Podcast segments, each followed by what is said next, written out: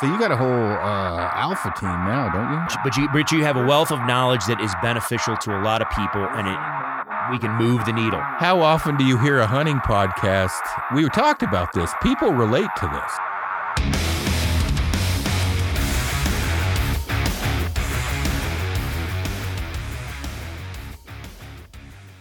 Hey everybody, Jerry here with another exclusive offer for our loyal Kifaru Cast listeners. Our friends over at Ollin Company are giving listeners 10% off their all new magnetic digiscoping system. And did I mention free shipping? That's right, 10% off plus free shipping. So head on over to ollin.co, that's O L L I N dot co, and enter in the promo code Kifaru, all caps, to save yourself 10% and get free shipping. Now here's Aaron with the podcast. Welcome to Kifaru Cast, everyone. It is, I don't know what day it is actually. I think it's Tuesday or Wednesday. I've actually been uh, doing my old job all week, which is glazing, putting in uh, doors and windows at the new Kifaru headquarters with my good friend Clint Westerberg from uh, Santa Fe Glass down in Denver. He came up and helped us out. But uh, I guess while we're talking about Riverton, the new building, uh, I can introduce uh, my guest. It's Patrick Edwards, and you're with the Wyoming Business Council? Yeah, that's correct. So I should know that. So I, I met Patrick with uh, different grants and, and things like that, that that Wyoming offers. We we become good friends and, and known each other fairly quickly in the last not too long as far as that goes. Actually, you're going to become real good friends with Mackenzie now. But welcome aboard, man. Hey, thanks for having me. It's great. And uh, and Patrick's actually here at my house. He's not on a cell phone, and and you live in Riverton. Yeah, just about like 15 minutes from here. So yeah, it's it's it's pretty cool. I my family and I moved up here about seven years ago, and it's been a really good move for us. We like the community here. Yeah, and we we've kind of found it was it was um we we came up when I say we my my business partner and I um and we we looked at multiple states, multiple different areas. We looked at like Heber City, Utah, and uh, my my business partner already has a business in Riverton, and he had brought that up. And for me, you know, I knew obviously Wyoming. I'm in Colorado, and and uh, was was very open to it. And so we drove up here, kind of just looked around, and then we looked. Um, Lander uh, had um, uh, talked to us about moving into into Lander and some of the different uh, grants and different options as far as that goes uh, with the government kind of wanting. Um, I guess how they had put it, like uh, they don't want to always uh, depend on oil and gas. Was is that and and want to and build up other uh, ways for people to have jobs in the community.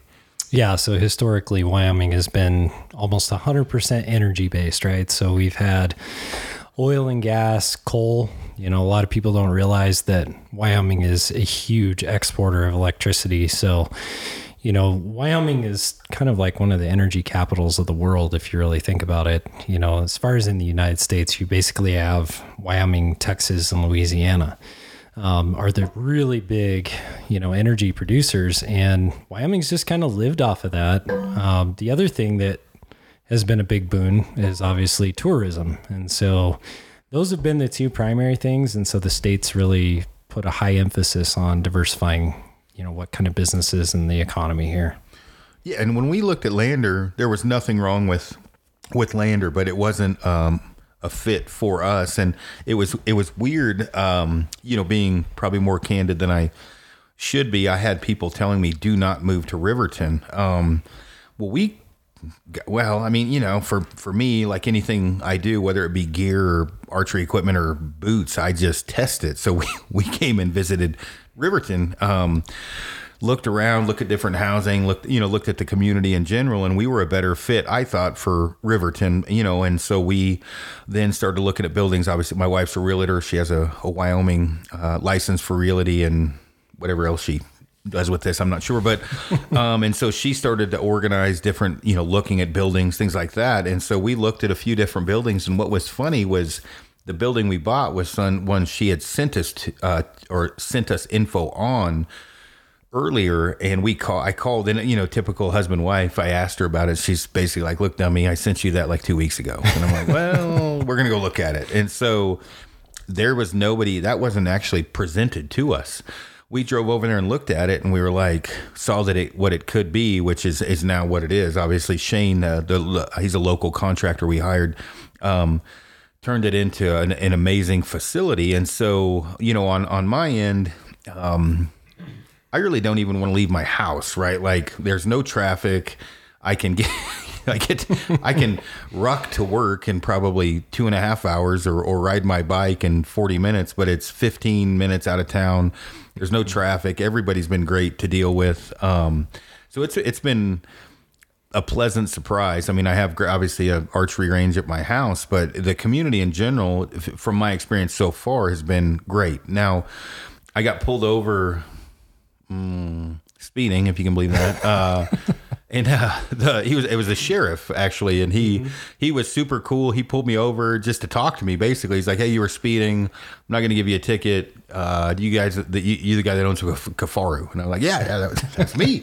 and we bullshitted for like 20 minutes, you know, on the side of the road. And he was super cool guy. So the community's been very welcoming, uh, you know. Here, I, I love it here. Yeah, I feel like it's just a great place you can settle in. And you know, I I don't come from a huge town. I grew up in Cheyenne, Wyoming, which is, you know, six times the size of here, but the thing I like about it is like you said, there's not a ton of traffic. You can get away from people pretty easy. Like if you decide you want to leave on the weekend, you don't have to go very far to get away from people and get outside. So that's one of the things I enjoy, like taking my kids hunting and fishing and camping and different things. It's easy to do here. There's fishing very close, um, actually, very close. And and Dan and um, Kenneth, they hit the the mountains every weekend. Uh, just with work right now, I haven't been able to, you know, hit the ground running like I normally would. I, well, that and honestly, I'm going to Cullman, Alabama to shoot in an ASA tournament. I don't want to get my butt kicked, so I've been practicing for that. Um, but yeah, it's been great, and we got up here just in time to where next year I'll be a resident as far as hunting licenses, things like that, um, which has been good. But I think you know one of the uh, as you and I have gotten to know each other, uh, know each other. Um, you, you're a hunter, but you're more into fishing, and we get asked a lot, especially this time of year when we were in Colorado, and even now we we we fish in lakes, streams, rivers, creeks. We go into high lakes. Um, I always get asked which. I'm kind of a redneck fisherman, right? Like I've always fished since I was a kid, and so I'm I'm you know, and I've bass fished and muskie, walleye, um, you know, pike, everything. But you know, for the the high lakes, I I carry a, a pole that's you know packable. It's a four piece pole, and I run three to four pound test, and you know, pretty basic stuff. But um, I with people heading to Wyoming, you know, we get a lot of people that are like, uh, I'm I'm heading to come scout but I'm bringing my pole. Um, or hey, I want to take the wife and kids. Right? You're you're not going to backpack into an alpine lake. You're just going to hit one of the local lakes you can drive to. Um, you, you are a um, you know a fishing fool, uh, so to speak. So for sure. as far as like what Wyoming offers, what are some of the different species as far as fish goes, and when you when you look at fishing in Wyoming, the um, um, availability is much greater from what I've seen so far, meaning you're not going to have 700 people around you when you go to fish somewhere. So as far as availability is uh, like different species of fish, what what um, do you go after? Like what is available for people coming in, and then obviously we'll kind of dive into some of the other things, tackle and things like that. Yeah, no, that's great. The uh, the area here, part of the reason I love it so much is we have a ton of diversity in fish species. So if I go out here to the south, up around Lander, up into the winds, I've got golden trout, grayling, cutthroat trout, tiger trout, brook trout, rainbow trout. I mean, brown trout, lots of different trout species, right? There's mountain whitefish. So you kind of have that as your high elevation species. Then you drop down here in the valley. We've got sauger and walleye, which are closely related. So sauger is basically just like the kind of sassy cousin of a walleye. Like they're smaller, but they're a little more ferocious in a lot of ways. Like they flare their gills when you catch them. There's tiger muskies. There's largemouth bass. There's yellow perch. There's crappie, bluegill, suckers, carp, catfish. You name it. We've got it down here in the low country. So the amount of diversity of the kind of fishing that we have around here is pretty spectacular because I mean you have a ton of different options and I'm self-admitted a, a fishing nut I like to go for all the different species so certain times a year you know I'm going to fish for golden trout at 10,600 feet you know up to 11,000 feet in elevation or I might be fishing for suckers on the river in the springtime or I might be fishing walleye like I'll be doing this week on Boysen, you know, so um, there's just so many different opportunities um, and really the diversity of the amount of different fish species and like you said the ability to get out there and not have to compete with 500 other people is so appealing Yeah, for sure. And I the the sauger, um, one of the local lakes where I lived, like in Denver, I didn't know what a sauger was.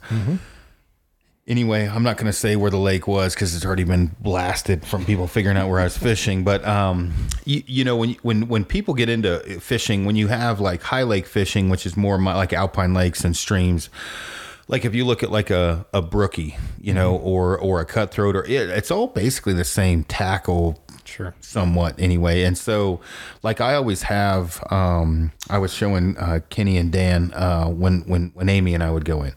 I would have a, a relatively small fly box of dry flies, Yep. a relatively small dry, uh, like nymphs of of uh, for flies, and then I would have another plastic box with like panther martins. Um, there was pistol Pete's, which is kind of like a, a fly with a prop on the front, for lack of a better term. And then I fly fish, but I am one of those fly fishermen that only fly fish when it's a gimme. I am not a like a diehard fly fisherman, and so I really like dry fly fishing. Um, plus, I'm a photographer, so getting the the photos of fish coming out of the water. Um, but you, you know, you know, people ask me like, "Hey, man, what what rod should I get? Uh, hey, man, what reel should I get?" So for me, I'm an ultralight guy, so I like four pound t- six is like the very most that I use. But I'm not going after steelhead and salmon or muskie or pike anymore. I'm going into an alpine lake or creek where I'm probably going to run four pound test on my reel and run two pound leader if I run like a torpedo bobber or something like that. And it, I oversimplify things. I'm like, man, Panther Martin, Pistol Pete, Irresistible, you know, like, you know, a couple caddis flies. You, you don't need a whole lot. What you really needed to do, and well, let's talk about that as far as tackle. If someone was going to buy two different rods and two reels to try to cover most of what Wyoming has to offer, what would you like? What, what, what is your suggestion for guys? Sure, absolutely. I tell people to keep keep it really simple. Like you don't have to go out and buy like a thousand dollar Orvis package, you know, to go fly fish. You really don't. Like you can take a basic fly rod and fly reel, have the light line like you're talking about. You know, I'm one of those guys that I like to have a light spinning reel when I go up because, and I'll give you an example. I was fishing in the winds this last year and I was with a group of guys and we were catching goldens in one section, so like a quarter mile over. Then we went over to another lake that has decent sized grayling. Well, the grayling, they they were hitting flies, but they weren't hitting them nearly as consistently as my buddy who was next to me who was throwing a panther martin. He had just a really small gold panther martin. Tried and true. Oh my gosh. Every cast that guy was getting hit and I was like, okay, time to put the fly rod down, grab the spinning reel, start chucking it out there and we just started whacking the fish. But really you just keep it simple. You know, light line, like you said, like a four pound test, a spinning reel, and then just a basic fly rod setup. You know, exactly what you described is what I have. So I have a small box that has Panther Martins, Rooster Tails, little PK spoons, which I like, and then another little box that has just basic flies. And most of them, like my favorite fly is the Prince Nymph, like a bead headed Prince Nymph. Bead-headed, it yep. catches everything. Um, like golden trout, the best thing to do with them is like if you can see so you have to be stealthy with them because they are super skittish. So like and that's kind of a general rule with high mountain fish anyway but like you'll see a group of like four or five goldens in like a little pool. If you can go sneak up there and throw a prince head nymph i like to have the ones that have a little bit of red or purple on it throw that in there and just twitch it a couple of times they're gonna grab it. I mean and and people like to make them sound super mythical like you can't catch them but if you can find a group of them they'll compete with each other for that fly as long as they don't see you It's talking like a beat beat headed prince or or a, a whatever the terminology is. One of the things I was uh, showing Dan and and Kenneth was um the redneck fly fishing, right? So one of the things that especially on uh like smaller creeks or rivers, but but high lakes where you have rock outcroppings you can get on, I would run a torpedo bobber. Um, and there's a couple different types that I use. One has an eyelet on each end. One has like a rubber tube that you run your line through. Um, and then I would run like if I ran the one with eyelets, I would run two pound test off the back of the torpedo bobber with like four or five uh, feet of of leader, and I would run like a beat headed prince. Yep. And then whatever was flying around that day, um, or if it went in doubt, I would always grab like a, a renegade or a, a irresistible or whatever. Then I would run about 18 inch, inches above that torpedo bobber. I would run a surgical knot, and then I would do, run a dropper fly. And so, I, you know, being able to like bounce that dropper fly rather than just putting like a fly floating on there, I was able to bounce it across when I was reeling in with that torpedo bobber. And I'm like, guys, this is deadly. and, uh, you know, there's something my dad and his friends showed me when I was a very young kid in Alpine Lakes in Oregon. It's like, look, you'll you'll catch two at a time. Like like it depending upon what you're going after. And some fish are I don't want to say dumber, but some fish are more susceptible to get you know being caught than others. The cool thing about all the fish here that are in the alpine area is that they all eat the same thing. Like you, you, you when you go for a sauger, for example, I would run jigs and you know whatever uh, things like that. But what you talked about, I run a crocodile, a panther martin, um, blue fox spinners. Um, mm, I guess uh, you had mentioned one uh, like a Rooster tail. tail. Yep. Uh, basic stuff, and I would occasionally run some of the smaller ones, but I generally and I can't remember the number, but I would generally run like an average size. And one thing that I was my my wife was a deep sea fisherman. The first time I took her to an alpine lake, I, I put like a a midge on, and she's looking at this like, "How am I supposed to do this?" I'm like, "Honey," and I wish she was back here now. I'm like, you can catch big fish on small flies. Oh, you cannot catch very small fish on big flies as easy. And she grabbed like the biggest bead headed prince I, I that I had and yarded that thing out there. And she ended up actually catching the largest fish of the trip. But the thing that's cool, like you don't have to be overly skilled to be successful. Now in harder areas a little different. But when you when you head in there, like for me, my my tackle is not I'll have six or eight panther martins, a mm-hmm. couple crocodiles or sp- spoons of some sort, and then I run four pound tests pretty much on my main line. I run a fairly ultra lightweight four piece rod. I don't spend that much money. Like you can go to local sporting goods store, you can buy one hell of a reel these days for sixty nine bucks, and a really good reel for twenty nine. But like, I usually ran a sixty nine dollar type reel. Like they had a Shimano. Can't remember the name of it. You could change out the spools. Sure. Um, yeah. I'd run. I would pack in like an extra spool of four pound uh, leader if in case I birds nested, high winds, things like that. But do you fly fish much or both? You know, I do a little bit, but that is not my favorite thing. And I think it's because when I was younger, I kind of got turned off by fly fishermen. Um, you know, the guys that have like, you know, thousands and thousands of dollars of gear and they're, you know, release only and they hate you if, you know, you do something that they deem as, you know, not the way they would do it, Yeah. you know. So I, I'm not a huge fan of fly fishing, although I will concede that there are times where that's the only way to really effectively deliver a fly. So I'll give you an example, like a really small scud, like way up here in the mountains. Sometimes a really small scud is the thing to throw for like a golden. Mm-hmm. Well, the best way to throw that is with a fly rod. And, you know, the thing I would also tell people is if you're a fisherman and you have the feel for fishing, like fly fishing seems kind of intimidating, but it's not as difficult as you think. Like you have a lot of that feel already, but a lot of it is just, you know, you can learn how to roll cast. Yeah. You know, get your line flopped out there, do do the thing. You don't it's really more about your retrieve than it is about your cast. Like everybody thinks it's all about how pretty you are when you cast, but honestly, it's more about how you work the lure once you get it presented. Yeah, and uh, one thing with fly fishing, um, so for me, you know, being from Oregon and and uh, like steelhead and salmon, one of the things I liked, and there is a ton of different options out there today. Like back in the day, you were packing in a heavy float tube and some flippers, but we in Colorado, we have packed in um, Alpacka and uh, Kokopelli or however you print. There's some pretty ultra lightweight rafts you can bring in. Um, the it's almost like shooting a recurve with fly fishing there is a time that I guarantee I am more lethal with a recurve than I am with a compound. That's not very often, but there is a time. Like anything sub 20, I'm better with a recurve. I'm going to be more lethal. There is a time, and I can tell you a couple of my buddies who can fly fish. There are times none of us, and I don't care if we were throwing out power bait, we were not going to beat them. Like they were crushing us with a fly rod. That skill set, though, I, I think is uh, like a recurve is is something that some people will only want to because of their personality, only fly fish. I like to eat fish. Um, now, when I say that, I don't catch fish just to. Keep, I don't keep fish just to keep them. Like if we backpack into an alpine lake, we're probably gonna keep. We'll, we will keep six or eight fish to cook them for dinner that night. Yep. I don't take fish back home. Um, you know, pack them out or whatever. I just we bring some aluminum foil. We'll cook them on a stick, whatever. And I don't get to. Um, like tenkara is another one. Like I guess that's the most purest way, which is like a straight stick, and it sucks because my friends do, and I tried it. I like to catch fish, and so I bring a spinning rod. That's that's me. Sure. Um, but you know, as I'm rambling on here, when when if somebody was going to go buy, and the cool thing compared fishing compared to almost anything else, it's cheap.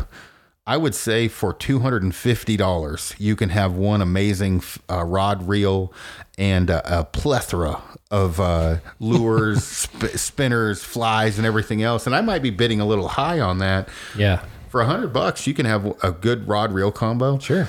And for another 50 bucks, you can have more than enough to slay high country fish. Now, course, that's my opinion. What do you, what do you think about that? Yeah, absolutely. I think a lot of people get really caught up into like what brand they've got and this and that. Really, like you said, you can get a like a mid-range Shimano is perfect.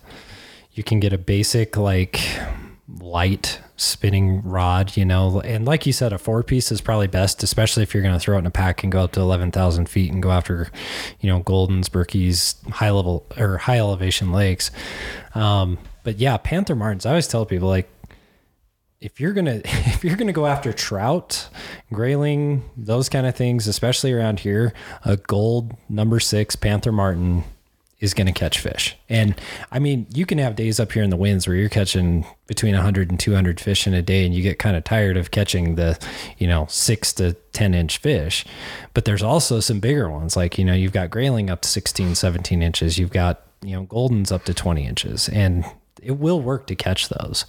And I um I have it like I whatever I was in Korea for way longer than I wanted to be, several 13 months I think. Mm-hmm. And the Daiwa factories in Seoul. Mm-hmm. I went down there actually crazy story. I was with um uh, anyway, a guy I was stationed with who ended up uh, retiring. He was, I think he was a sergeant major, a command sergeant major. Anyways, super close friend, Sergeant Tetrold. He's been on the podcast.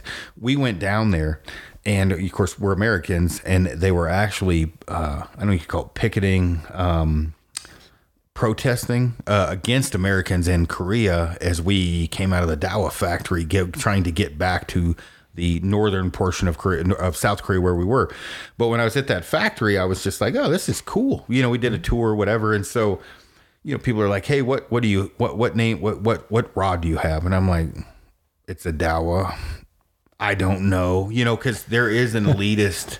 sure. Like, I guess Orvis is a big one. Um, yeah. I'm trying to think. Um, I used to be for like whatever, hang out in Park Falls, so I ran St. Croix, which I guess is not the cool thing to use anymore. I can't think of all nice the different. rods, though. That's yeah, they make sure. they make good rods. Redington's kind of one that I think Redington's owned by someone else that makes. I don't know. It's like an offshoot, but Sure. you don't have to spend that much money to catch trout. And my suggestion, much like with photography or whatever, is make sure you want to do it, make sure you like it. You always can use your initial purchase as a backup, meaning you may not always, that may not be your primary rod that you bring, but it's never a bad thing to have. Even if you have buddies that want to come or your kid, you have a kid that wants to fish. Mm-hmm. So it's not a bad idea to spend 60, 80 bucks on your first setup or even less than that. But like I ran an ugly stick, a two piece forever. They're um, almost indestructible. That's why I ran it, you know, because I, I don't know what an ugly stick is now, but at that time they were like 49 bucks. Yeah, they're um, cheap. And, and you can get a, a pretty good, you know, fishing setup in Walmart or a local, your local store. Like right now, we, what do we have? Rocky Mountain, Yep. um, what is it called? Rocky, I always Rocky call it Rocky Mountain Mountain Outdoor Gear. Discount Sports, Discount yeah. Sports. Yep. And so, like, you go in there, you buy a few Panther Martins, some spoons, some flies, a torpedo bobber. And, dude, I, I'll tell you, when I'm scouting and I'm at a lake where I can fish and I get made fun of by my elitist friends, I'll, I have no problem throwing out a bobber and a worm and Oh, yeah. sitting behind the spotting scope because, like, midday when it gets pretty choppy, um, yarding out a torpedo bobber, you know, with three feet hanging below it and, and, a, and a worm is very lethal. Yes, it is. The only thing I would say, and I want you to talk a little bit about this, if you're wanting to release the fish when you're running those, snip the barbs off. It is kind of a pain in the butt because they will, especially if you're not paying attention, they will swallow that thing to their butthole. Um, And on my end, I don't mind that um, if it's a fish that I'm like some of the, you know, we don't have to worry about. I don't want to say um, not endangered, but some species of fish like a golden trout. Um, uh, you, you're not. I, I really don't.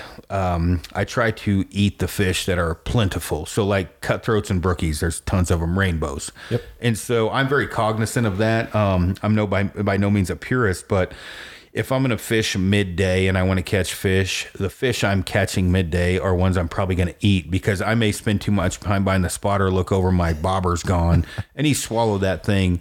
I'm gonna that fish is gonna die, and so that's a fish I want to eat, right? I don't want to try to release that fish. Talk about that as far as like I don't want to say preservation, but Sure. I see some people just chuck a fish back in the water. You need to get that thing breathing again, but you need to go over that. Yeah, so there's a couple of things with trout. So they're very sensitive. Obviously, like you can the joke is you can look at a trout and it'll die. Like they are really wimpy like comparatively like compared to a carp Or a bass. or a bass. Like you could throw a carp or a catfish up on the bank, and they'll live for 4 or 5 hours in 90 degree heat and you could throw them back. Whereas a trout, I mean, one of the things that's really important to them is their slime coat. So one of the things that you want to do is make sure that you're trying to keep your hands wet and you're not trying to remove too much of that slime coat.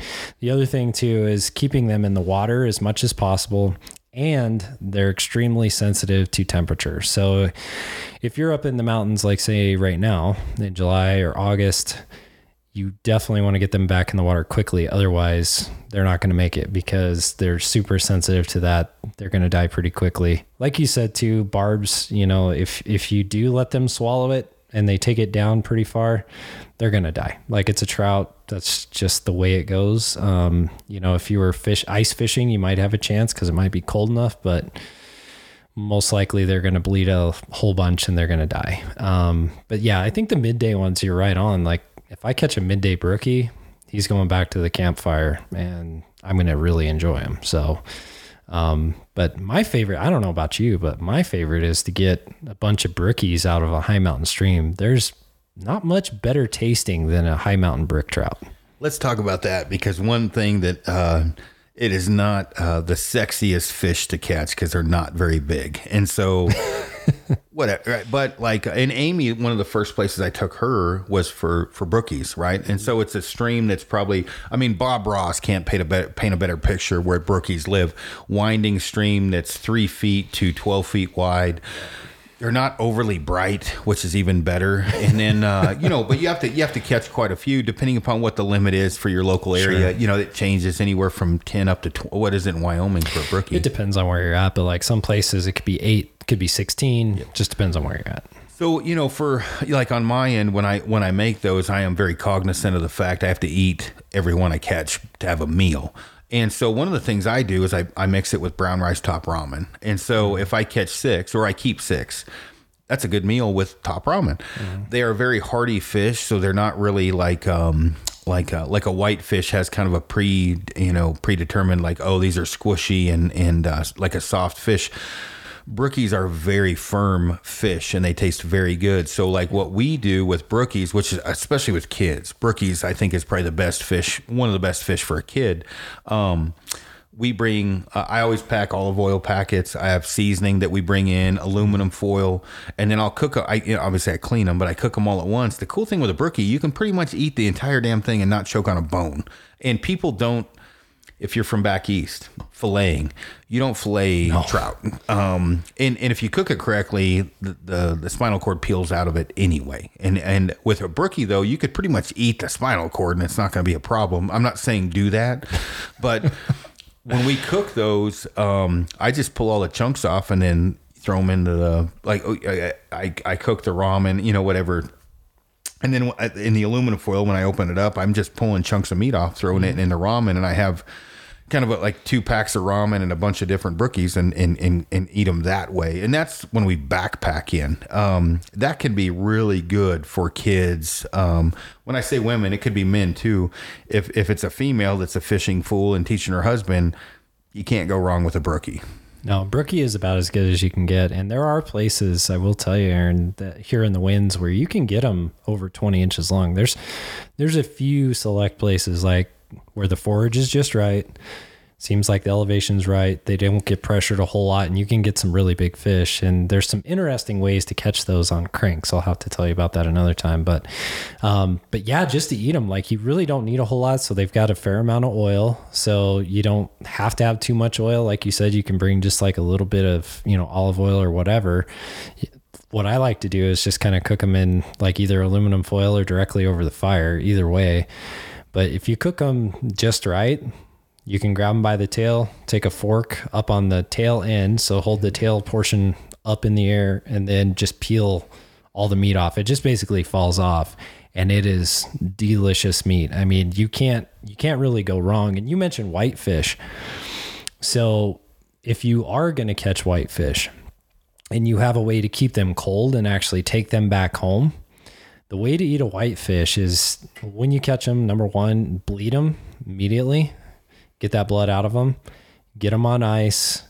And if you can take them back home and smoke them with some apple or some alderwood, I'm telling you, man, that it's a totally different flavor than like a trout or a salmon, but it is money. It is so good. Like even grayling too. And some of you are like, oh God, he ate a grayling.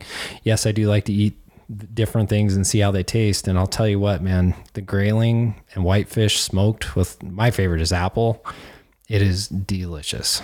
Yeah, if Amy's listening to that, I'm I'm guaranteeing we'll be uh, trying what you just uh, talked about. But I and and and with um, you know, with all this, like when I backpack in, that's a question I get as far as what to bring. Mm-hmm. Like we have a Traeger grill, like smoking it, whatever. But when you're back there, you can make a pretty dang fine meal on a backpack trip, even if it's a short one. So like again, I I take uh, like extra virgin olive oil olive oil packets. Mm-hmm. I bring seasoning and like little containers, and then you know we bring aluminum foil. I don't bring a whole roll. We fold it up and have it prepared. Mm-hmm. Um, in in there is I can't speak for Wyoming, but it's fishing high lakes my whole life. You will get tired of catching fish, especially usually I would say in that late May, but usually June time frame where the hatches hit, the thaw happened, um, they're hungry you're probably going to catch so many fish, you're going to get bored of catching fish. And so, one of the things that, um, you know, I think this helps would be field craft, I guess you would want woodsmanship. You want to learn how to build a fire to eat your fish. You're gonna have to learn how to build a fire to cook it.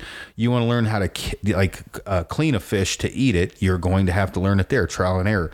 You want to learn to cook it. You're gonna have to figure out okay if you don't have aluminum foil, there's ways to do it with a stick, and you can actually make kind of um, uh, different options as far as holding fish with like alder trees, things like that. But it will help you become a better woodsman and have better or or woodswoman or whatever, um, and have better field craft because there are times I've definitely been um, on elk hunts. I carry a survival fishing kit. Mm-hmm. One of the things that you were talking about a bead headed prince. That's always in the kit. Oh yeah. And I just have a spool of leader in there and some basic flies. I don't have any lures because obviously you're using a stick, but yeah. some basic hooks because one of the cool things when you're talking about, and I can't speak too much of, of golden trout because I've only been lucky enough to fish those a few times, but uh, cutthroat brookies, rainbows. Mm-hmm. You can get pretty creative with a 10 foot stick and 10 foot of, of leader or 10 foot of line and a bead headed prince it's going to show you if you would make it on the show alone, I guess, because there is one of the hunts we were on. We ended up eating backstrap um, and cutthroat, and we were yarding in like 12 to 14 inch cutthroats, which isn't, or excuse me, brookies. Just happened to end up at a lake where we Those killed the nice elk pond. Yeah. And my buddy, we both had like I say survival, whatever you want to call it. We had a fishing kit with in our pack that weighs like probably three ounces. Um, it doesn't take probably less than that and so we're watching these fish at this pond, and I'm like, dude, let's go fishing, right? and so we're in our underwear, like yarding out, like, and again, it helps you become a better outdoors uh, woman or man uh, when you're out there. I don't know, like, some of these things are like a dying trait where I was raised and you were probably as well. One thing, probably shooting things I shouldn't have been with a BB gun, but also fishing. Like, yeah everywhere I went, I was we we fished a ton. Where it was on a high lake or a big lake or running down riggers or whatever, like we were constantly fishing. And it's something that, you know, one of the reasons I wanted to get you on here, you know, you had mentioned when I asked you this, man, uh, you know, as far as alpine lakes, uh, that I'm not into that as much as this. And I'm like, well, actually, you're everything that I need to talk to with people fishing in Wyoming because you're kind of like me. If you said, hey, let's go fish over here in the lower area, yeah, let's let's fish that. Okay, well, let's go into the alpine lakes. Okay, well, let's bring this. So, as I'm rambling on at the mouth, what would people want to buy, whether it's here or another state where they have that uh, kind of uh, gaining out that stair step in altitude, where down low they have whether it be like perch or crappie or walleye or saugeye. I wouldn't. A hundred dollars would get you a lot of tackle. Um, what would you say? Some of the things they want to get, whether it be for walleye, saugeye, and then you know all the way up to trout. Yeah, that's that's a great question. So I will keep it really simple for you. So, um, you know, Al Lindner, his son Troy, um, he and I were talking about this and kind of like the essential kit that any angler should have. Like whether you live in Wyoming or you live in the Midwest or down south, whatever. Like I think this is a pretty basic tackle that you can catch pretty much anything on. Like I'll give you an example. Um, I usually have six pound monofilament just as my general base line, right? Like I can go out and I feel confident I can catch just about anything. So I've caught a lake trout that was almost 20 pounds on that setup this year. Um, is a medium action rod with a fast action tip, right? I've caught, you know, 13, 14 pound walleye on it. I've caught 27 inch browns on it, you know, stuff like that. Like you can catch the bigger end fish, but you can also have enough finesse and also enough casting distance to get after some of the smaller fish too, right? So, like if I'm fishing for some of those bigger brookies, that's what I'm taking, right? So it's it's just a like middle of the road, like Shimano or you know Daiwa, whatever you want to take, like spinning reel, a medium action rod with a fast action tip, six pound mono. You can also go with braid, like there are braids that I really like. Um, Suffix is one of those. I like to use like a six pound Suffix braid.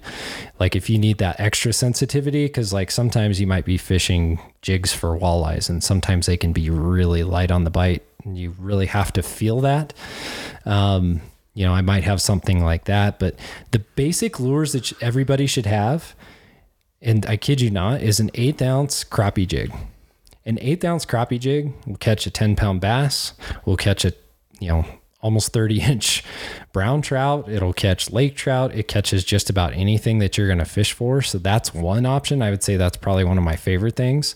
Like a number eight X-Rap made by Rapala, like that lure is killer. Like just to give you an example, I took my kids to a lake here in Wyoming or a reservoir here in Wyoming um, just like a month ago. And my oldest daughter, who's 12, she's twitching this X-Rap along this dam and she's catching, you know, 12 and 13 inch black crappie on every cast. You know, I mean, she's just slaying the crappie on it. So I've caught all kinds of different species on that number eight X-Rap. It's one of the best lures that's ever been made. Um, so I would definitely have that. If you're like me and you love top water, I always have like a, a popper, right? So you could have just like a skitter pop or some kind of a prop bait of some kind. Have one of those. Uh, the whopper plopper, the number, the 90 whopper plopper, which is only about like three inches long. I love catching bass on that, but you can use that setup to catch just about anything and anywhere. Um, and those are kind of the top ones. And also like Panther Martins. I mean, you can't go wrong having a Panther Martin in your box. You just can't. No, and I, I, uh, and Panther Martin's another one that you, I've caught as weird as it catfish. However, Oh, yeah. I did it on Panther Martins. I'm like, huh, Oh, that was, yeah. I yarded in and I'm like, because when you're looking at the different, um, uh, things that you you know potentially need as you kind of write your own book if you're you know starting to get into fishing because obviously i get a ton of questions about hunting but we get a lot of questions you know a, a lot of questions about fishing. And i'm not in a place that i'm um i've got i've been very blessed with i lived in minnesota and wisconsin. I you know the first time i saw a duck getting a duckling getting out of the water i was like jerry something ate that fish. And he was like yeah it's probably a muskie. Could have been a pike. And i'm like can we catch those?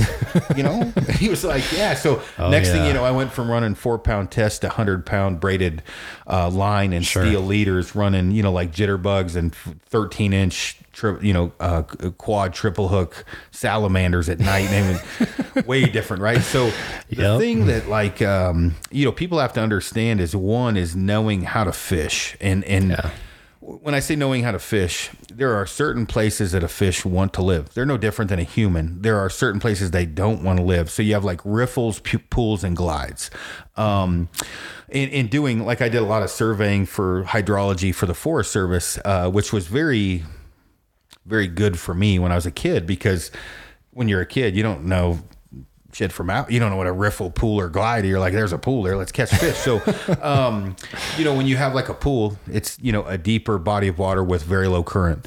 Um, a riffle is kind of a shallower portion that the water is riffling or waving down, and a glide is a little bit deeper portion with steady water going down it, with with not as much waves or riffles. Um, it's not too hard to read a stream. And so when when I say that, once you learn it, it's like animal behavior. You're gonna know where an, a mule deer beds and eats, or an elk, or or whatever. Like you can look at a mountainside and be like, black bear's probably going to come out in the spring and eat there because there's very plentiful plush grass. And so once I learned like, you know, fishing, uh, you know, as a kid and got older, I went bass fishing, right? I didn't know and I, I kid you not, a Texas rig was a giant lifted up truck that never got off the pavement that had silver rims. I had no idea what a Texas rig was. But these guys were like, hey, you want to go fish for bass? And I'm like, I know how to fish. Yeah, yeah. You know, so the first thing was a level wind. They handed me that, and I'm like, never used one of these before, but let's let her buck, right? And then so they they rigged up. There was like a Texas rig and a Carolina rig, which is pretty much one weight moves and one doesn't. Yep. Anyway, but like bass are, and I'm gonna piss off a lot of bass fishermen, but you you yard in, you know, um, let's just say we'll use inches.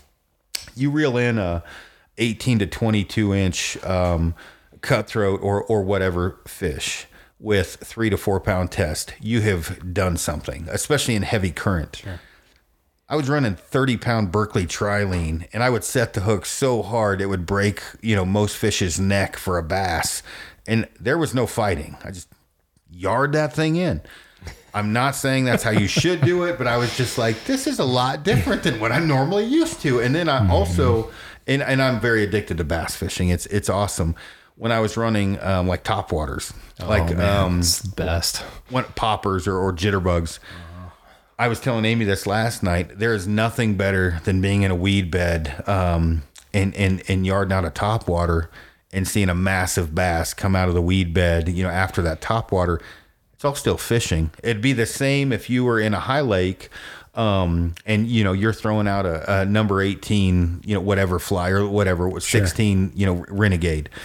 You just, the presentation and knowing what fish want to look like or want to look at. I get though I oversimplify things, and, and it sounds like you do to some degree too. Because let's face it, um, it's a fish, right? I mean, if you aren't totally, what do I want to? You don't want to just run up to the bank, right? I mean, like you do sometimes have to be a ninja fishing. You talked about that earlier. Actually, talk about that. Some of the I've low crawled up to edges of water, uh, edges of streams Sure. for fishing um, because those fish are, are skittish in some spots. Talk about that a little bit, being a ninja fisherman, or some of the different issues with maybe uh, more uh, skittish fish. Absolutely. So there's there's actually a stretch of river here locally that gets fished really hard by your really fancy Orvis folks, and it it can be very challenging because it's brown trout. They're smart, and when they see when they feel something like vibration is huge, right? So like if you're if you're stocking up on a fish and you start making vibrations in the ground and they're hanging right along the bank, which they do a lot of times, you're done. Like they're going to scatter, they're going to be gone, they're going to be, you know, they're going to know you're there. Um, but a lot of it is so it's vibration. So your footfalls, uh, shadows are huge. Fish sees a shadow, what do you think they're going to think of? They're going to think, Predator. yeah, they're going to think like, you know, some raptor's going to come charging out of the sky and grab them out of the water, right? So shadows are huge. Um, and then, you know, quick movements, they don't like that. Like if you come up next to a stream at, you know, 11,000 feet up here and you make a quick movement, they're not used to that. So that's going to freak them out and they're probably not going to bite. But, um, you know, to go back to my original example, like these brown trout, you have to be really smart about it. Like your approach has to be right. But I think the other thing about catching those fish is not only does your approach have to be right, but you talked about it, you have to think like them. So a brown trout's a predator. And so they're going to position themselves in the river in a place where the bait's going to come by, right? Just like when you're up hunting, you're going to place yourself in the right position to have your game come to you, right? And they do the same thing. So you really have to think like that fish. So like your bass fishing example, if you're casting, you know, like a frog over some lily pads or like me fishing for tiger muskies and you throw a big topwater next to a log that's or a tree that's fallen in the water, you're doing that because you know he's probably hiding right there waiting for something stupid enough A to swim by. to hop off. Yeah. Yeah, whatever. Yep. And so they're waiting. You put that presentation out there and they're like, oh, yeah, baby. You know, they come out and boom, they hit that. And it's the same thing with like, you know, when I'm fishing for those brown trout, a lot of people think I'm crazy, but I'm using an eighth ounce jig with like a three inch power minnow. Yeah. And I mean, these these fish are all between probably 18 and 30 inches, right? These brown trout. So what you do is you you like if there's like a big rock in the water, or something like that, you're gonna cast up up above that rock and you're gonna hop that jig down just like that fish would come swimming around that corner. And lo and behold, guess what happens most times? You know, one of those big trout just slam the crap out of it. And that's a lot of fun and fast moving current on six pound test. Let me tell you, that's a blast. But really that's the keys to fish approach. I mean, it's it's a lot like hunting in that. I mean, you are hunting, you're hunting fish instead of an elk, but it, it's a lot of parallels. When, when people go into high lakes, that's one of the things like I'm looking for an inlet or an outlet. Oh, for sure. inlet usually.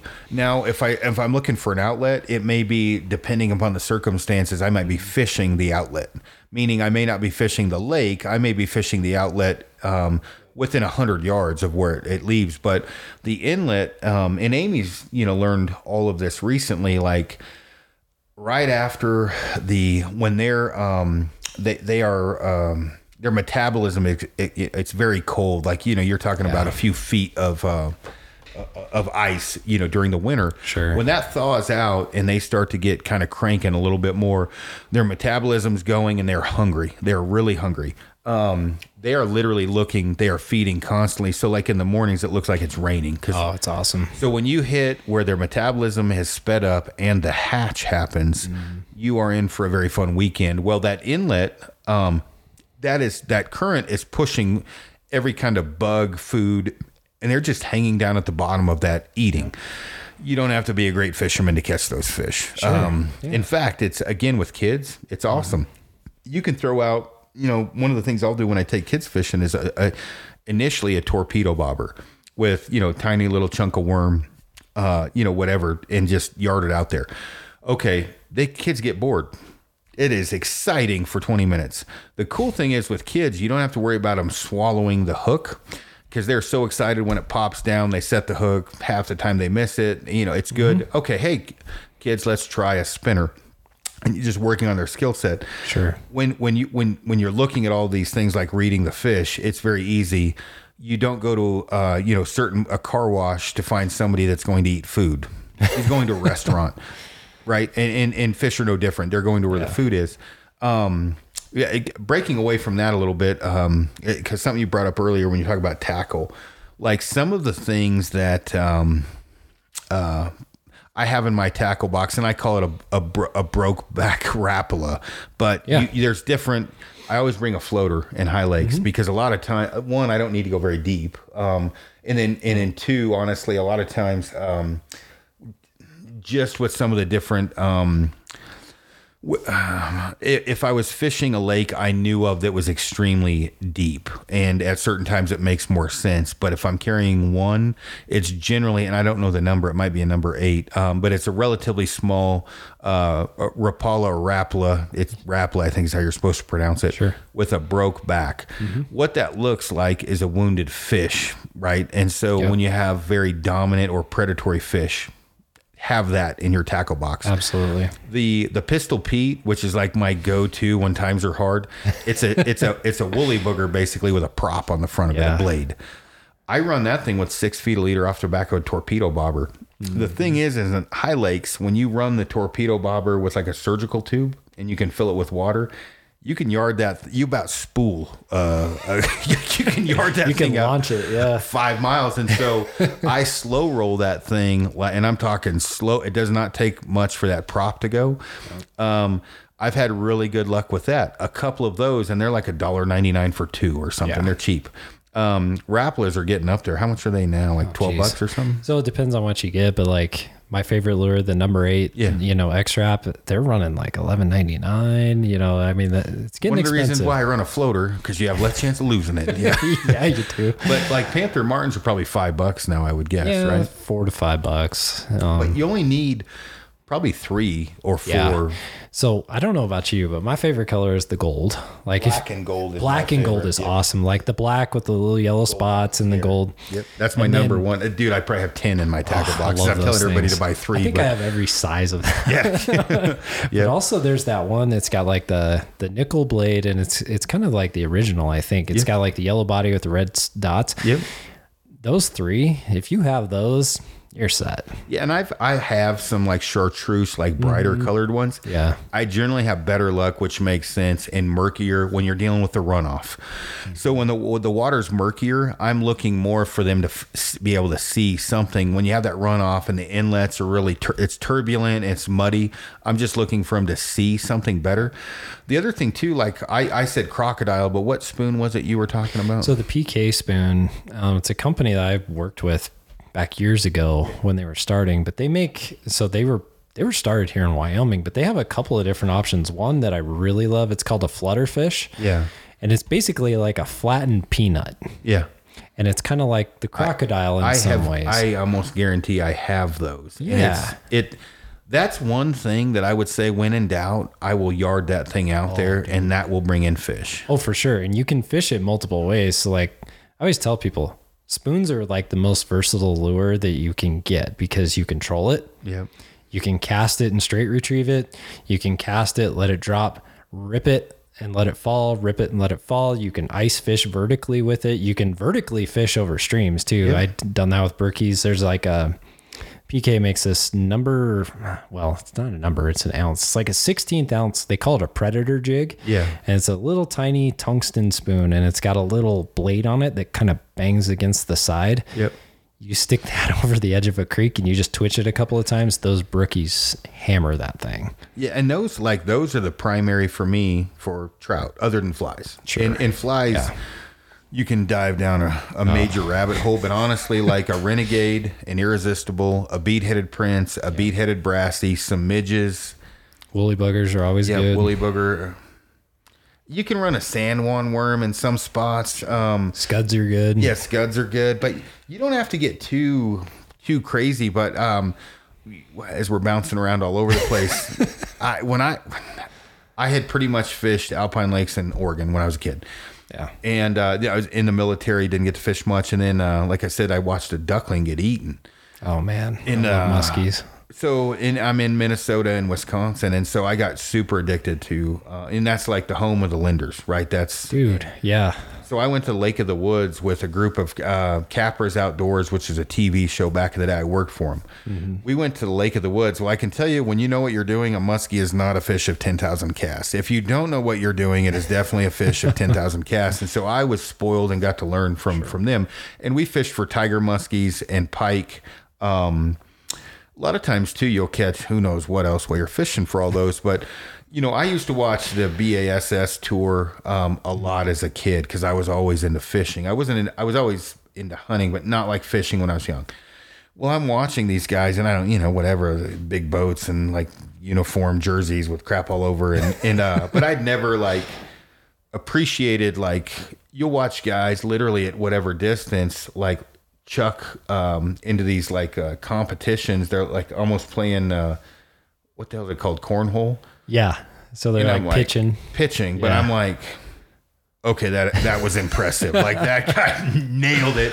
And then um, Uh. when they're chucking it under like overhead cover, like skipping it in, I don't know the Oh, terminology, yeah. but I'm like, yeah, whatever, right? And then I started doing it, and I'm like, this is like birds nesting like crazy trying to do this, right? So one of the things I will say, like, as I, I've learned all this, is if you know how to fish, you're going to catch fish. So the, the the difference is like when you, um, whether it be a largemouth or a smallmouth, um, or a, a it is. There will be like I remember fishing weed beds that uh, like still stuck in my mind today. Uh, fishing a popping bug and uh, both fly fishing and running a spin rod. You know, for for species I had just started to fish. You know, it's that super. hot- It's hot. It's muggy, but it's flat. It's early in the morning. And you know, my buddies were like rapping off the degrees and the you know shit that I don't really care about, right? And like what we're gonna do later. And I'm like literally like thinking. I remember as a kid fly fishing, um, you know, alpine lakes or creeks or rivers, Yep. a, a fly. And now I'm yarding out something 20 times the size of it Oh yeah. but it's the same basic principle. And when that fish comes out of the water, the, the cool thing though is with all of this, um, it, it is it is um, it is very good to get kids in the outdoors. It is very easy, and unless you get totally addicted and buy a flat like a whatever a deck boat, whatever a bit a fishing boat, it's not that expensive to get going. And one of the things cool with trout. It is, in my opinion, much cheaper than bass fishing. Um, Uh, yeah. a muskie lure is probably 40 bucks. Um, I don't know what they are now. Back in the day, they were 20. Oh yeah, they're they've gone up exponentially. And in fact, I just got some lures from a buddy of mine. He so he designed this ten inch rat bait, and it's a top water, right? So it looks like a big old rat, and like the feet kind of do the prop thing, you know, across the top of the water. I'm gonna try to take that out this week, but. Yeah, the baits anymore, man. You're looking like for for a, a low end musky bait, you're probably like 19, 20 bucks. And then for some of those better ones, you're up around 50 bucks. That, uh, the big salamander, it was actually funny. You'll laugh like a at this. bulldog? Is that what? Yeah, you- yeah, yeah, yeah, And I think they were new when I, so this was in 2004 or something. Sure, But yeah. it's funny. So I bought three of them, right? And one of them kind of glow, glow, it was like glow in the dark. Mm-hmm. But the first cast, uh, I obviously had not tied, tied on my steel leader correctly, and that thing went like a mile. and then you look up and there was like 10 inches of uh, fire line, or I think I was running fire line. I didn't tie the knot on correctly. so we gave that out to the fishing gods, right? I literally was like, dude, it floats. Pull the boat over there. We need to find that thing. He's Yeah. like, what? I'm like, dude, that was like $50. But what was crazy is when you see uh, a muskie or a pike come out of the water for those, My gosh. it is insane because you figure I am using a bait now the size of the fish I was catching not long ago, and and it was crazy. So the triple hooks like were as, as big as a Copenhagen lid. Oh, yeah. and there was three of them on this thing. Yep. And so for me, it was not unworldly, but I was not. um it was it was it was something new. I'm like, what are we deep sea fishing, right? And then Yeah. yard in a 50 inch pike or a muskie, you're like, and those things have they have teeth. Like I learned Oh that really gosh. quick because I, you know, normally like for me, I would just grab the bottom jaw. And like my thumb just got destroyed, and my buddy's like, Oh. "You idiot! They have teeth." I'm like, "Yeah, I see that."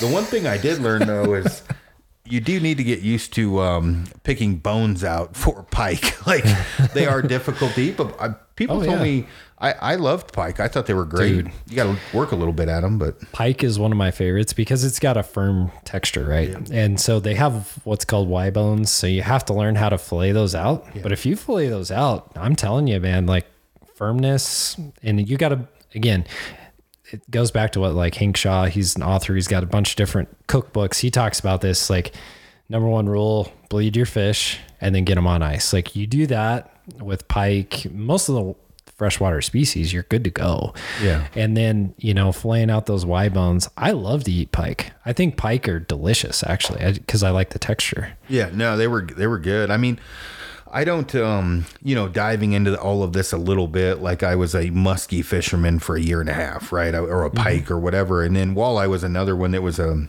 dude. There's a cult for walleye. Like there was Oh, a, yeah. I was amazed. Like, so I'm like, people like there's tournaments for walleye, and and I didn't know at the time. You know, I'm learning. You know, whatever. Like I watched BASS because it was on whatever channel we had when I had a TV when I was a kid.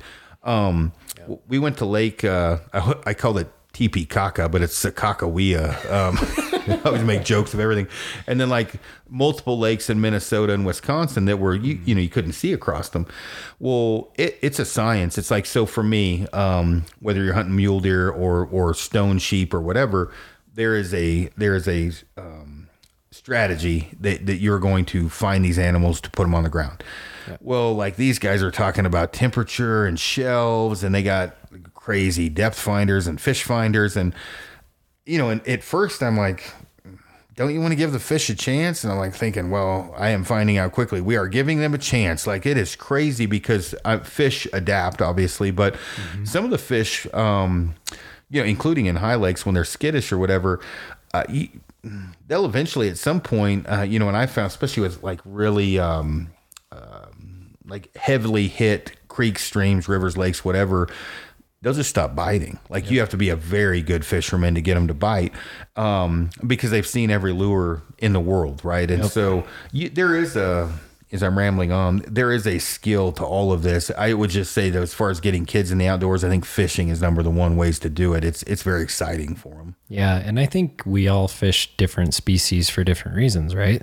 So like for me, if I want excitement and I want to go for the kind of fish that's going to like get my adrenaline pumping, I'm going to fish top water for a tiger muskie because we have tiger muskies here locally because it's exciting when a tiger muskie blasts your lure, you know, and it's upper 30 to low 40 inch fish. Like that's exciting. Um, catching a giant lake trout, same kind of thing. It's more of an adrenaline pumping type deal. Walleye are challenging because they move. They call them the movable feast for a reason, right? Like they could be on like this point today and then tomorrow they're a quarter mile up the reservoir because they follow the bait fish. So they're always moving around.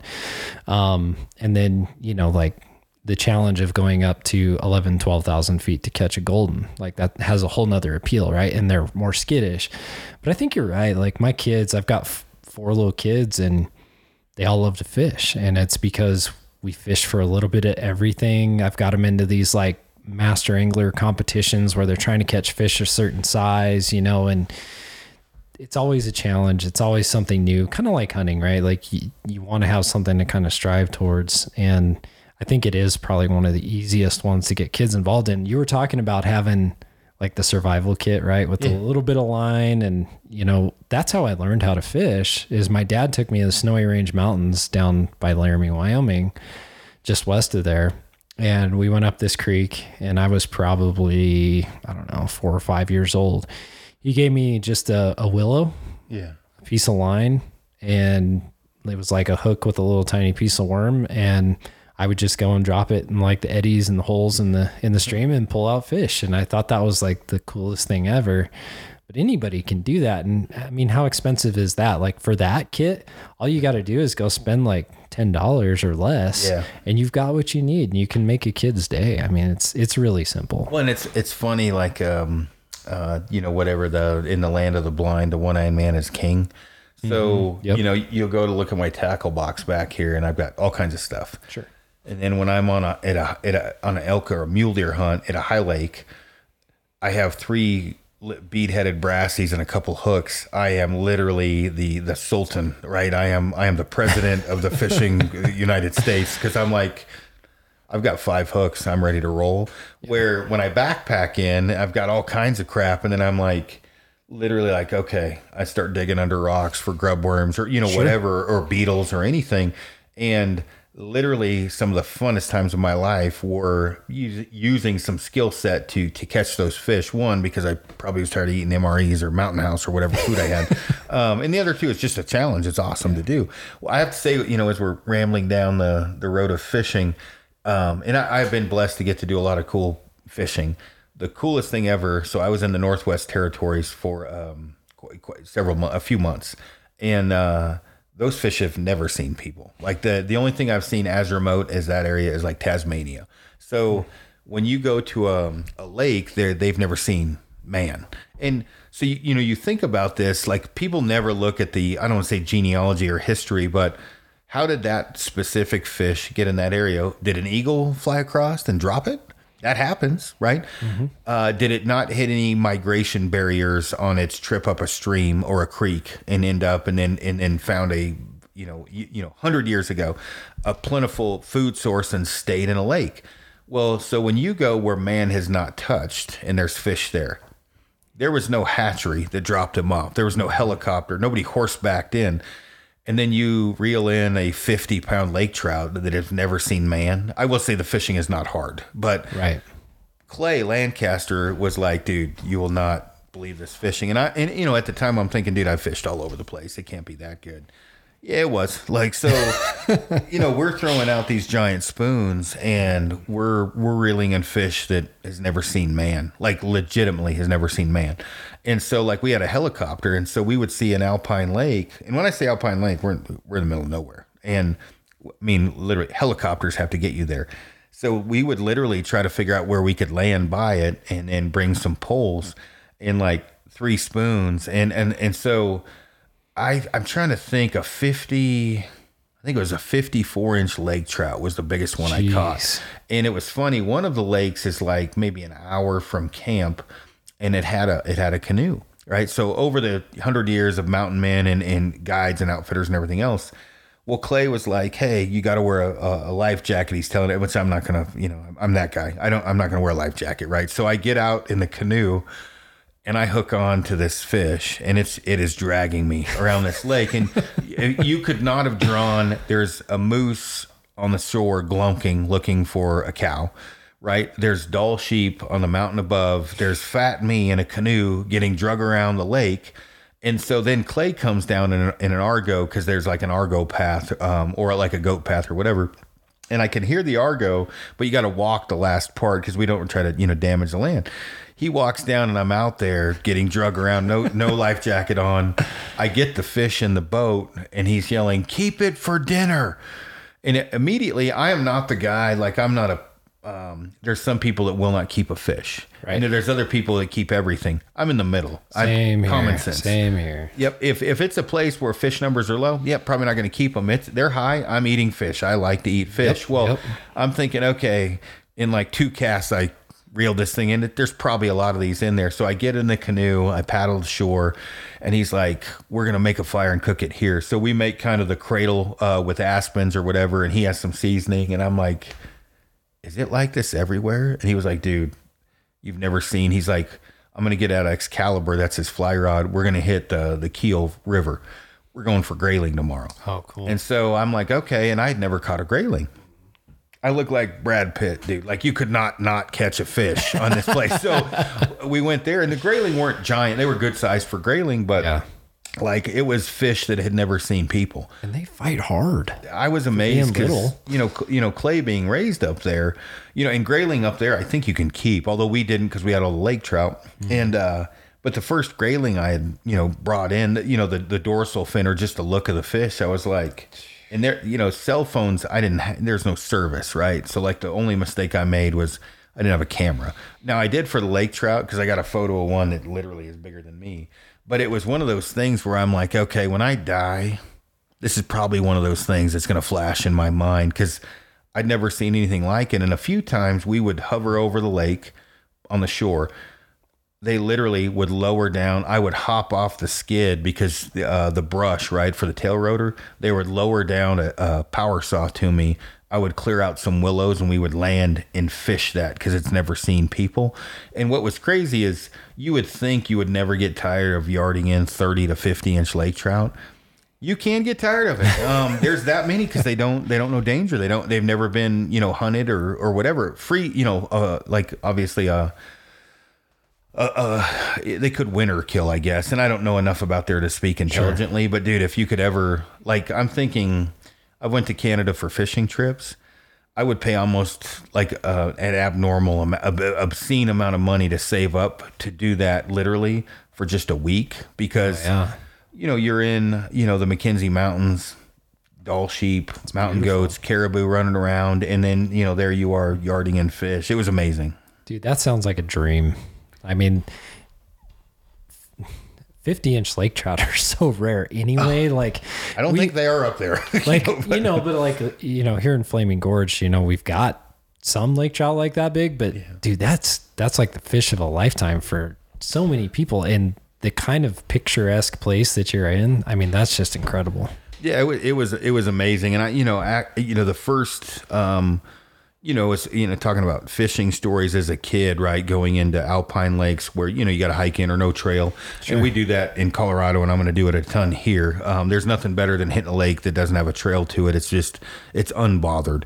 Um, but then you know the muskie thing that was up pretty high on the list because it went from we were grouse hunting on the on the you know right, right on the, the shore or whatever on the bank and I see a duckling get eaten, and I was like, really, like, dude, I just saw a duck get eaten. What was that? And he, and he told me, and I was like, can we catch those? And he was looking at me like I was an idiot, and I'm like, seriously, dude, um, I'm steelhead and salmon or like whatever, cutthroats and brookies. Sure. And he was like, yeah, we- we'll go to the flowage, whatever that is, right? And I'm like, all right, cool. So we went to where there was a dam, and he was like, they call these the fish at 10,000 casts, but it shouldn't take more than about 20 minutes here because people don't fish it. And it was a dam and then just, you know, ton of bait fish underneath it.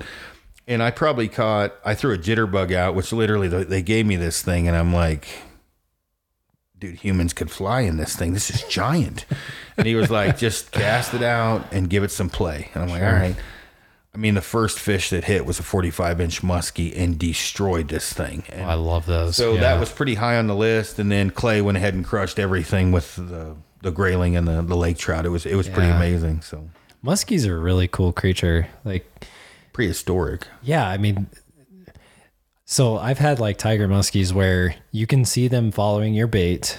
You twitch it a couple of times, and before you even have time to think, they've closed the 10 yard gap between them and your bait. They've hit it and they've started going the other way before you even have time to react because they're so fast. It's ridiculous. And they're just such a cool looking fish, too. I mean, you talk about teeth, you know, like you said, Yeah. they got one really gnarly grill on them, but they are, you know, they're not going to fight you for a long time like a lake trout. Yeah. But it is furious when they are fighting. Yeah. I tell you, the only other fish too was uh, sturgeon. So being from Oregon, the Columbia River, and I've only sturgeon fished a few times, but the and I don't um like there's certain size of fish you can keep. I think it's 39 inches or whatever it is for sturgeon. And I mean, we're catching like, you know, they're several feet, like as big as the boat. Yeah. And, you know, we're throwing out 10 pound bait, right? Like a 10 pound fish for bait. And, and I don't want to misspeak because I don't know what I'm doing. I was just sitting in the boat. But when we got the one fish to the boat, I, I fucker was probably eight feet long. Yeah. And those white sturgeon. I mean, they're huge. huge and i literally was like it, you know it almost would be equivalent to me and i don't i'm not saying if anybody's ever shot a rhino it's a bad thing it's not my thing i'm Sure. not going to go hunt rhino mostly it's my mascot of my company now if there was an overpopulation of rhinos whatever more power to you i might go hunt Sure. them but you know for me i'm looking at this thing and i'm like jesus this is pre this is like before time like Way you know older than you are, too. Oh, I mean, I they were telling me how many hundreds of years they live, or they live to a hundred or whatever. But you know, I'm looking at this fish, and I was just like, this thing literally has spent an entire. And I don't know what it weighed, three or four hundred pounds. Was, I don't know. I could be. It was just giant. It was huge. Yeah. And it was funny because when we hooked, when you throw, like you know what you're about to get into when you throw a ten pound fish on for bait. That was one that, and I don't. I say that it wasn't. I, I don't want to say it was anticlimactic. I just literally I wanted to like dissect, not dissect it, but literally learn the species of the fish, and so I started studying them. Dude, sturgeon are amazing. It's insane how big they get, and who knows? I don't know what the world record sturgeon is, but you, what's that guy that fishes all over, like goes into crazy places and Oh, catches like these- the Mo- River Monsters guys. That the one? Or Larry I- Dahlberg? Or I don't have one? TV, so I just see crap on Instagram occasionally. Some of the fish that they pull in, Oh, yeah. like it's amazing the fish species in general, or or, or just the different fish is like.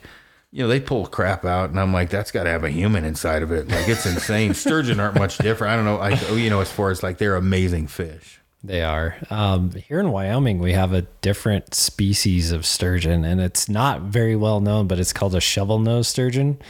And so, you know, you're talking about like fishing for white sturgeon, which are the biggest ones, um, and they eat like dead fish and stuff like that off the bottom. For shovel nose, I guess what you use, I've never caught a sturgeon, so that's something on my list to get done. But for a shovel nose, I guess you use like a clump of worms. It's almost like you're fishing for like a catfish or something like that, but you just basically have like a bottom rig with a whole bunch of night crawlers on it. And you throw it out in the middle of the river. And you just wait. I guess they have them in like the Bighorn River. Um, one of these days, I'm gonna have to go up there and go and catch one. But they're they're kind of crazy looking because their nose is just like a shovel, like you would use in landscaping. Like it's just kind of got that beveled front. It's it's pretty crazy looking. I had to look here. Twelve foot four is the largest white sturgeon ever caught. That's insane. That's a big fish. yeah. I mean, and knowing that it lives in fresh water. Oh yeah, that's, just even crazy. And and Amy's like I said, she's a deep sea fisherman. She Florida and whatever. But you know, and I don't um like she's bugged me to go down there, and I don't. About the most deep sea fishing I'd done was lingcod uh, off a jetty in Oregon. You know, like Oh, with yeah. a giant Yeah. jig. In fact, Kenny was talking about that the other day about getting swept away as a kid because you can get swept away on a jetty pretty quick. But the uh the the, the when to me in, in the way that my brain works or whatever reeling in like an 18 to 22 inch uh, you know brook trout off four four pound test that's a fight of your life really. Or if you have two pound you know leader but then i go back and i'm like yeah we did reel in a nine nine and a half foot eight and a half foot sturgeon. It's different excitement but it is it is totally different i, I guess experience too. Yeah, and fishing like the ocean, I worry about like I've done it a handful of times, but it is addicting, man, because those fish are so freakishly strong in the ocean that like once you do it, it kind of gets addicting. And I'm like, I don't know if I should go back and do that some more. But yeah, I don't know. There is definitely a difference between catching you know a decent sized trout on really light line and catching really big fish on really heavy line it's just a different experience but they're both fun and they oh, both have their merits for sure Yeah, yeah. And the only thing I really, like I said, I can't speak like at all on is deep sea fishing. I just, I, I, at some point, I'm gonna have to go down her and, and get, go down and fish. But you know, for for me, like if somebody said, "Hey, man, you know, next weekend, you're, you know," it would take a lot for me to not go fishing. Um, I've hunted enough that you know. If I if I drew a good tag and needed a scout, okay, but Sure. if it's like hey uh like bass fishing for me i it's kind of like the, the the the late onset of whitetail hunting for me i had posted before people had asked and i was like you know what if i had to choose right now between elk and whitetail elk might lose right because i've hunted elk my whole life whitetail hunting is fun well going bass fishing, dude. I mean, there's something about creeping around this nasty looking pond with logs and, and crap all over the place and then yarding in 10 pound bass or whatever. Actually, my smallmouth bass story, being a young guy moving to Minnesota, not knowing what a five pound smallmouth meant because I had no idea. it's a big deal I had put a shower in for a lady, a shower door. I was working in the, um, and she was probably 65, 70, and she had a giant pond, kind of a rock quarry pond at her house. And I was like, hey, ma'am, can I fish that?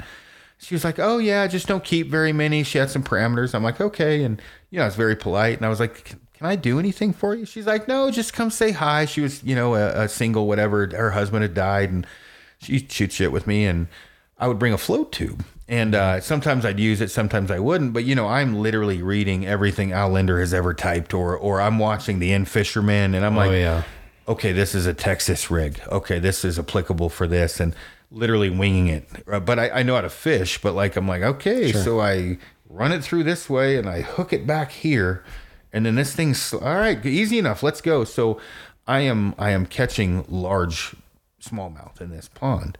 I don't know what a five pound smallmouth meant. And so I go back to this place that I'd worked, and, and they're not very ethical people. In fact, I hope they listen to this, even though it's two decades ago. They snaked that lake from me. They went and paid her to fish it, which, whatever, learning experience. But I'm first time catching smallmouth, and I'm in a float tube, and I'm, you know, taking pictures with you know the, these fish. I had a buddy with me, and uh, I go back and I'm showing these guys, and I'm like, "Look at these fish!" It's, but I didn't know. It'd be like a guy saying, "Look at this 350 inch bull." Yeah, where'd you get that? You know, that was the kind of. They were like, "Where'd you catch that?" And I was like, "Oh, this lady. I put her shower door in." Well, um, that was a learning experience, but it also got my addiction for for bass fishing going. And I literally like am like the equivalent of googling. Right, that was the In-Fisherman and. Al Lindner's voice, like I played it for Amy the other night. I love that guy. Oh yeah, I was like, believe me, you hear him from a mile away. You're like, oh, there's the In-Fisherman guys. But those dudes know what they're doing. Oh, he does. And he's one of my favorite people in the industry. He's just such a nice man. And yeah, smallmouth bass. What I love about them is they give it everything they've got. They're, you know, it's probably one of my favorite fish all time to catch just because when a smallmouth gives you a fight, they give you every ounce that they've got. I mean, they really get after it. They do in a flow tube, I can tell you that, because that's what I was using. Uh, Yeah. We we uh, some of those lakes. I don't want to keep you on too much too much longer. I'm not a great trailer backer upper, and so when you talk about a single axle with a small boat and a big truck, so we, you know, my buddy had a boat. It wasn't a big boat, um, but he had a big truck. And uh, give you an idea how small a boat it was. He was a big dude. He was like six seven uh, in some of those lakes, you know, everyone is docking about the same time. Well, there was probably 30 people behind us. it got so bad, we picked up the trailer with the boat on it to angle it the right direction. And there was literally people clapping behind us to, to get it in. I'm like, I got to work on my trailer backer upper skills. And I remember when I drove by, the good dude yelled at me. He goes, single axle with a 16 inch boat and a 20 foot truck sucks or whatever he said you know? I was like I, if I, I literally would have i was hoping someone would get out of their truck to, to help us because you have to get back it up against the dock. Yeah. and literally i got to a point i'm like george just shoot it anywhere in the water. I'll get in the boat right? I'll paddle over. It's not a big deal. But yeah uh, funny funny fishing times. It was funny too because that day like we we bass fished all day. I did not really know what I was doing, but I literally was like, okay, I never understood why BASS was so popular. That's like NASCAR. Oh, it's yeah, a for cult. sure. It's insane. But I tell you, watching people down the shore, uh, what do they call that? Where they're skipping it in. Um, Yeah. I know what you're talking about. It's escaping me at the moment, but yeah, just like firing it in under the dock. yeah, I'm skipping watching. Across. Yeah, all these It's guys so do crazy. this. Yeah, I'm like, okay, I got a lot to learn, but See, and I'm in Wyoming, so we don't have all those docks. so Um, yeah. I don't know how to do that. yeah, I didn't know how to do it either. I still don't. I know how to bird's nest trying. Um, With a bait caster, that's easy too. Yeah, yeah. Oh my kidding. gosh. Was there anything you want to add? Um, you know, whether it be fishing, Wyoming, the Business man. Council, Riverton, anything? I, you know, it's just been a pleasure to be on. I'm grateful for the opportunity. But yeah, Wyoming's a great place. You know, it's been my home my whole life. And, you know, as far as a wild place and a fun place to go and vacation and fish and do things, like it's it's an incredible place. Like you'd be hard pressed to find somewhere better than Wyoming. Just uh, as he says that, do not move here from another state and try to turn it into the state you left Yeah, because don't the state that. you left sucks. yeah. if you if the state you left sucks, keep that in mind when you when you try to move. I I am. Yeah.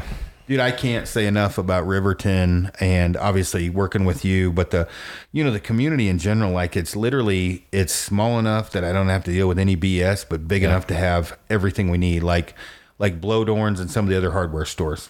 I go around, grab my drill gun, screws, whatever. It's got a, there's a Walmart here. There's, you know, we were wondering as far as Amy's like all organic is cooking. Yeah. There's, there's plenty of stores here like that, that whether it be here, Lander or both, you know, there's stores around. Yeah, and dude, there's like a huge movement around here for you know getting organic protein. So if like you want, you know, farm raised chickens here that haven't been in one of those big factories, you can get them. You can get farm raised pigs here that you know are really good for you. I mean, there's there's so many things here. It's it's it's a great community to live in. Lots of great friendly people. Yeah, it's been great. Well, I mean, I can't I can't thank you enough for everything you've done as far as helping out Kifaru and uh, you know Mackenzie and I as far as the different uh, you know things we're working on. You know, bringing more jobs into the community, and then uh, you know, th- th- thanks for hopping on here and talking fishing. When you had brought it up, uh, you know that you were more of a fisherman the other day. I'm like, yeah, dude, you're getting on the podcast. This will be perfect. So Yeah, and you know, there's a lot of good information out there. Like if you guys are, you know, wanting information on, you know, fishing Wyoming, you can always get a hold of me too. Like you can find me on Instagram at, at angling Wyoming. Like that's what I do, right? So um, feel free to send me a message, ask me questions. Um, I'm not going to give you all my honey holes, but I can certainly point you the right direction. I get that one a lot. I'm not looking for a 350 bull, but if you want to, yeah, what drainage? yeah, exactly. So, yeah. Well, no, uh, thanks again, man, for for hopping Yeah, on. And then, yeah, at some point in time, we'll have to go fishing, whether it be in an alpine lake or something. Whenever my life calms down a little bit, so yeah, that might be a while. It could be. So, either way, well, yeah, thanks again, and uh, yeah, I'll, I'm sure I'll talk to you tomorrow. But I appreciate you coming on. Yeah, thanks for having me on. I'm grateful.